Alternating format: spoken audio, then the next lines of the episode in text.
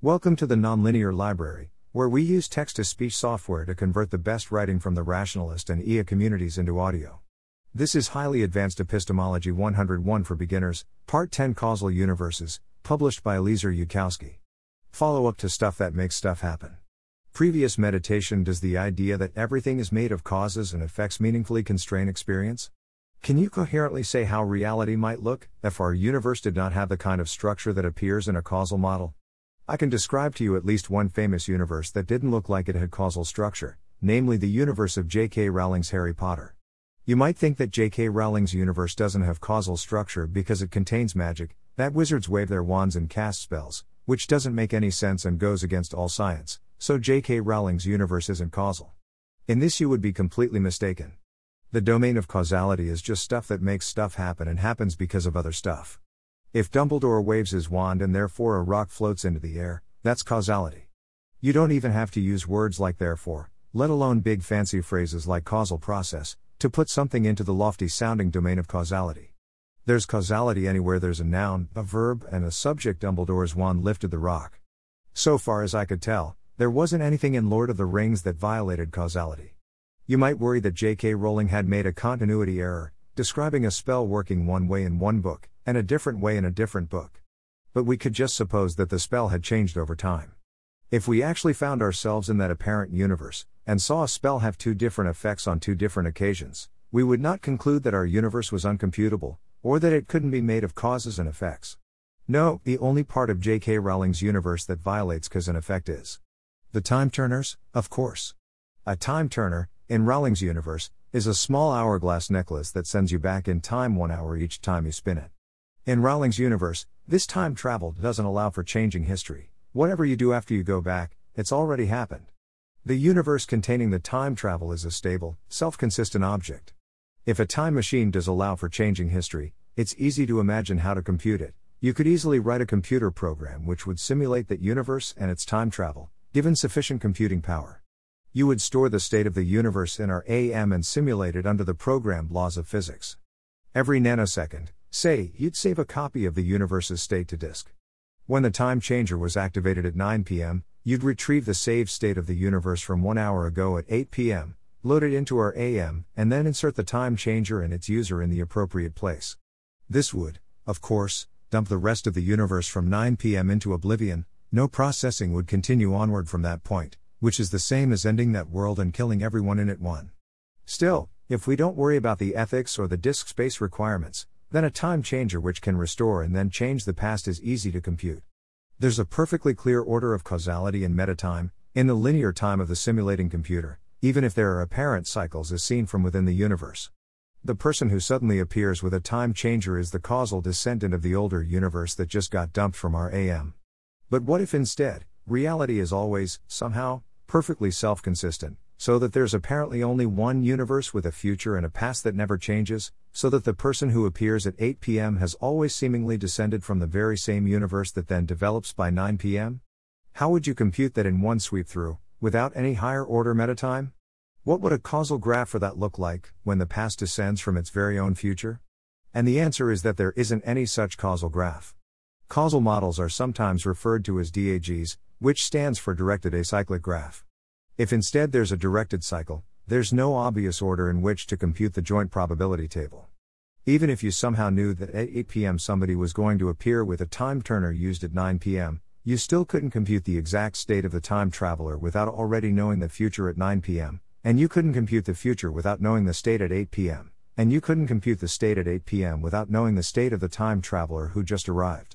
In a causal model, you can compute P9 pm vertical bar 8 pm and P8 pm vertical bar 7 pm, and it all starts with your unconditional knowledge of P7 pm or perhaps the Big Bang. But with a time turner, we have P9 pm vertical bar 8 pm and P8 pm vertical bar 9 pm, and we can't untangle them. Multiplying those two conditional matrices together would just yield nonsense. Does this mean that the time turner is beyond all logic and reason? Complete philosophical panic is basically never justified. We should even be reluctant to say anything like, the so called time turner is beyond coherent description. We only think we can imagine it, but really we're just talking nonsense. So we can conclude a priori that no such time turner that can exist. In fact, there isn't even a meaningful thing that we've just proven can't exist. This is also panic, it's just been made to sound more dignified. The first rule of science is to accept your experimental results, and generalize based on what you see. What if we actually did find a time turner that seemed to work like that? We'd just have to accept that causality as we previously knew it had gone out the window, and try to make the best of that. In fact, despite the somewhat justified conceptual panic which the protagonist of Harry Potter and the Methods of Rationality undergoes upon seeing a time turner, a universe like that can have a straightforward logical description even if it has no causal description. Conway's game of life is a very simple specification of a causal universe, what we would today call a cellular automaton. The game of life takes place on a two dimensional square grid, so that each cell is surrounded by eight others, and the laws of physics are as follows. A cell with two living neighbors during the last tick retains its state from the last tick. A cell with three living neighbors during the last tick will be alive during the next tick. A cell with fewer than two or more than three living neighbors during the last tick will be dead during the next tick. It is my considered opinion that everyone should play around with Conway's game of life at some point in their lives, in order to comprehend the notion of laws of physics. Playing around with life as a kid, on a Mac Plus, helped me gut level understand the concept of a lawful universe developing under exceptionless rules. Now suppose we modify the game of life universe by adding some pre-specified cases of time travel, places where a cell will descend from neighbors in the future, instead of the past. In particular, we shall take a 4x4 life grid and arbitrarily hack Conway's rules to say. On the second tick, the cell at 2, 2 will have its state determined by that cell's state on the third tick instead of its neighbors on the first tick. It's no longer possible to compute the state of each cell at each time in a causal order where we start from known cells and compute their not yet known causal descendants. The state of the cells on the third tick depend on the state of the cells on the second tick, which depends on the state on the third tick. In fact, the time travel rule, on the same initial conditions, also permits a live cell to travel back in time, not just a dead cell. This just gives us the grid. Since you can't compute things in order of cause and effect, even though each local rule is deterministic, the global outcome is not determined. However, you could simulate life with time travel merely by brute force searching through all possible life histories, discarding all histories which disobeyed the laws of life plus time travel. If the entire universe were a 4x4 grid, it would take 16 bits to specify a single slice through time, the universe's state during a single clock tick. If the whole of time was only 3 ticks long, there would be only 48 bits making up a candidate history of the universe, it would only take 48 bits to completely specify a history of time. 2 to the power of 48 is just 281,474,976,710,656, so with a cluster of 2 GHz CPUs it would be quite practical to find, for this rather tiny universe, the set of all possible histories that obey the logical relations of time travel. It would no longer be possible to point to a particular cell in a particular history and say, this is why it has the alive state on tick 3. There's no reason, in the framework of causal reasons, why the time traveling cell is dead rather than alive, in the history we showed. Well, except that Alex, in the real universe, happened to pick it out when I asked him to generate an example. But you could, in principle, find out what the set of permitted histories for a large universe, given lots and lots of computing power. Here's an interesting question I do not know how to answer. Suppose we had a more complicated set of cellular automaton rules, on a vastly larger grid, such that the cellular automaton was large enough, and supported enough complexity, to permit people to exist inside it and be computed. Presumably, if we computed out cell states in the ordinary way, each future following from its immediate past, the people inside it would be as real as we humans computed under our own universe's causal physics. Now suppose that instead of computing the cellular automaton causally, we hack the rules of the automaton to add large time travel loops, change their physics to allow time turners, and with an unreasonably large computer, the size of 2 to the power of the number of bits comprising an entire history of the cellular automaton, we enumerate all possible candidates for a universe history. So far, We've just generated all 2 to the power of n possible bit strings of size n, for some large n, nothing more. You wouldn't expect this procedure to generate any people or make any experiences real, unless enumerating all finite strings of size n causes all lawless universes encoded in them to be real. There's no causality there, no computation, no law relating one time slice of a universe to the next. Now we set the computer to look over this entire set of candidates, and mark with a 1 those that obey the modified relations of the time traveling cellular automaton, and mark with a 0 those that don't. If n is large enough, if the size of the possible universe and its duration is large enough, there would be descriptions of universes which experienced natural selection, evolution, perhaps the evolution of intelligence, and of course, time travel with self consistent time turners, obeying the modified relations of the cellular automaton. And the checker would mark those descriptions with a 1, and all others with a 0. Suppose we pick out one of the histories marked with a 1 and look at it. It seems to contain a description of people who remember experiencing time travel. Now, were their experiences real? Did we make them real by marking them with a 1, by applying the logical filter using a causal computer? Even though there was no way of computing future events from past events, even though their universe isn't a causal universe, even though they will have had experiences that literally were not caused, that did not have any causal graph behind them, within the framework of their own universe and its rules? I don't know. But, our own universe does not appear to have time turners, and does appear to have strictly local causality in which each variable can be computed strictly forward in time. And I don't know why that's the case, but it's a likely looking hint for anyone wondering what sort of universes can be real in the first place. The collection of hypothetical mathematical thingies that can be described logically, in terms of relational rules with consistent solutions, looks vastly larger than the collection of causal universes with locally determined, acyclically ordered events. Most mathematical objects aren't like that. When you say, we live in a causal universe, a universe that can be computed in order using local and directional rules of determination, you're vastly narrowing down the possibilities relative to all of math space. So it's rather suggestive that we find ourselves in a causal universe rather than a logical universe. It suggests that not all mathematical objects can be real, and the sort of thingies that can be real and have people in them are constrained to somewhere in the vicinity of causal universes. That you can't have consciousness without computing an agent made of causes and effects, or maybe something can't be real at all unless it's a fabric of cause and effect. It suggests that if there is a Tegmark level IV multiverse, it isn't all logical universes but all causal universes.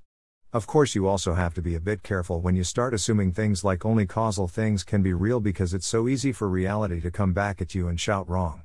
Suppose you thought reality had to be a discrete causal graph, with a finite number of nodes in discrete descendants, exactly like Pearl standard causal models. There would be no hypothesis in your hypothesis space to describe the standard model of physics, where space is continuous, indefinitely divisible, and has complex amplitude assignments over uncountable cardinalities of points. Reality is primary, saith the wise old masters of science. The first rule of science is just to go with what you see, and try to understand it, rather than standing on your assumptions, and trying to argue with reality. But even so, it's interesting that the pure, ideal structure of causal models, invented by statisticians to reify the idea of causality as simply as possible, looks much more like the modern view of physics than does the old Newtonian ideal. If you believed in Newtonian billiard balls bouncing around, and somebody asked you what sort of things can be real, you'd probably start talking about objects, like the billiard balls, and properties of the objects, like their location and velocity, and how the location changes between one time and another, and so on. But suppose you'd never heard of atoms or velocities or this time stuff, just the causal diagrams and causal models invented by statisticians to represent the simplest possible cases of cause and effect. Like this. And then someone says to you, invent a continuous analog of this. You wouldn't invent billiard balls. There's no billiard balls in a causal diagram. You wouldn't invent a single time sweeping through the universe. There's no sweeping time in a causal diagram. You'd stare a bit at B, C, and D which are the sole nodes determining A, screening off the rest of the graph, and say to yourself, Okay, how can I invent a continuous analog of there being three nodes that screen off the rest of the graph? How do I do that with a continuous neighborhood of points, instead of three nodes? You'd stare at E determining D determining A, and ask yourself, How can I invent a continuous analog of determination, so that instead of E determining D determining A, there's a continuum of determined points between E and A? If you generalized in a certain simple and obvious fashion. The continuum of relatedness from B to C to D would be what we call space. The continuum of determination from E to D to A would be what we call time. There would be a rule stating that for epsilon time before A, there's a neighborhood of spatial points delta which screens off the rest of the universe from being relevant to A, so long as no descendants of A are observed, and that epsilon and delta can both get arbitrarily close to zero. There might be, if you were just picking the simplest rules you could manage, a physical constant which related the metric of relatedness, space, to the metric of determination, time, and so enforced a simple continuous analog of local causality. In our universe, we call it c, the speed of light. And it's worth remembering that Isaac Newton did not expect that rule to be there. If we just stuck with special relativity, and didn't get any more modern than that, there would still be little billiard balls like electrons, occupying some particular point in that neighborhood of space. But if your little neighborhoods of space have billiard balls with velocities, many of which are slower than light speed, well, that doesn't look like the simplest continuous analogues of a causal diagram, does it?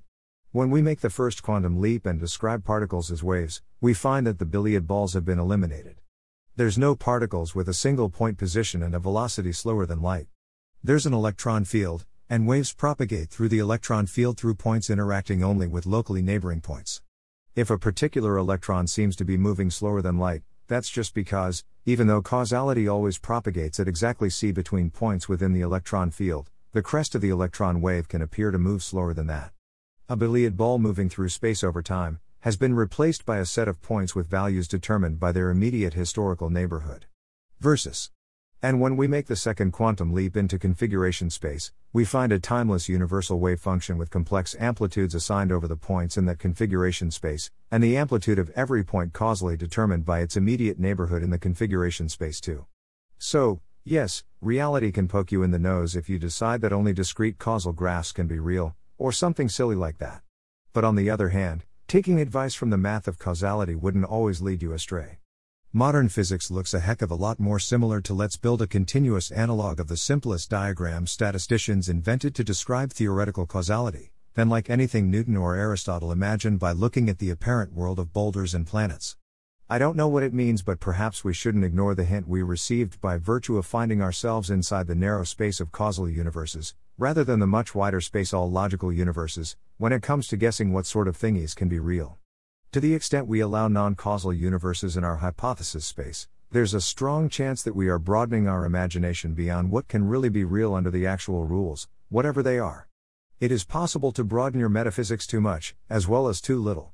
For example, you could allow logical contradictions into your hypothesis space, collections of axioms with no models, and ask whether we lived in one of those. If we trusted absolutely that only causal universes could be real, then it would be safe to allow only causal universes into our hypothesis space, and assign probability literally zero to everything else.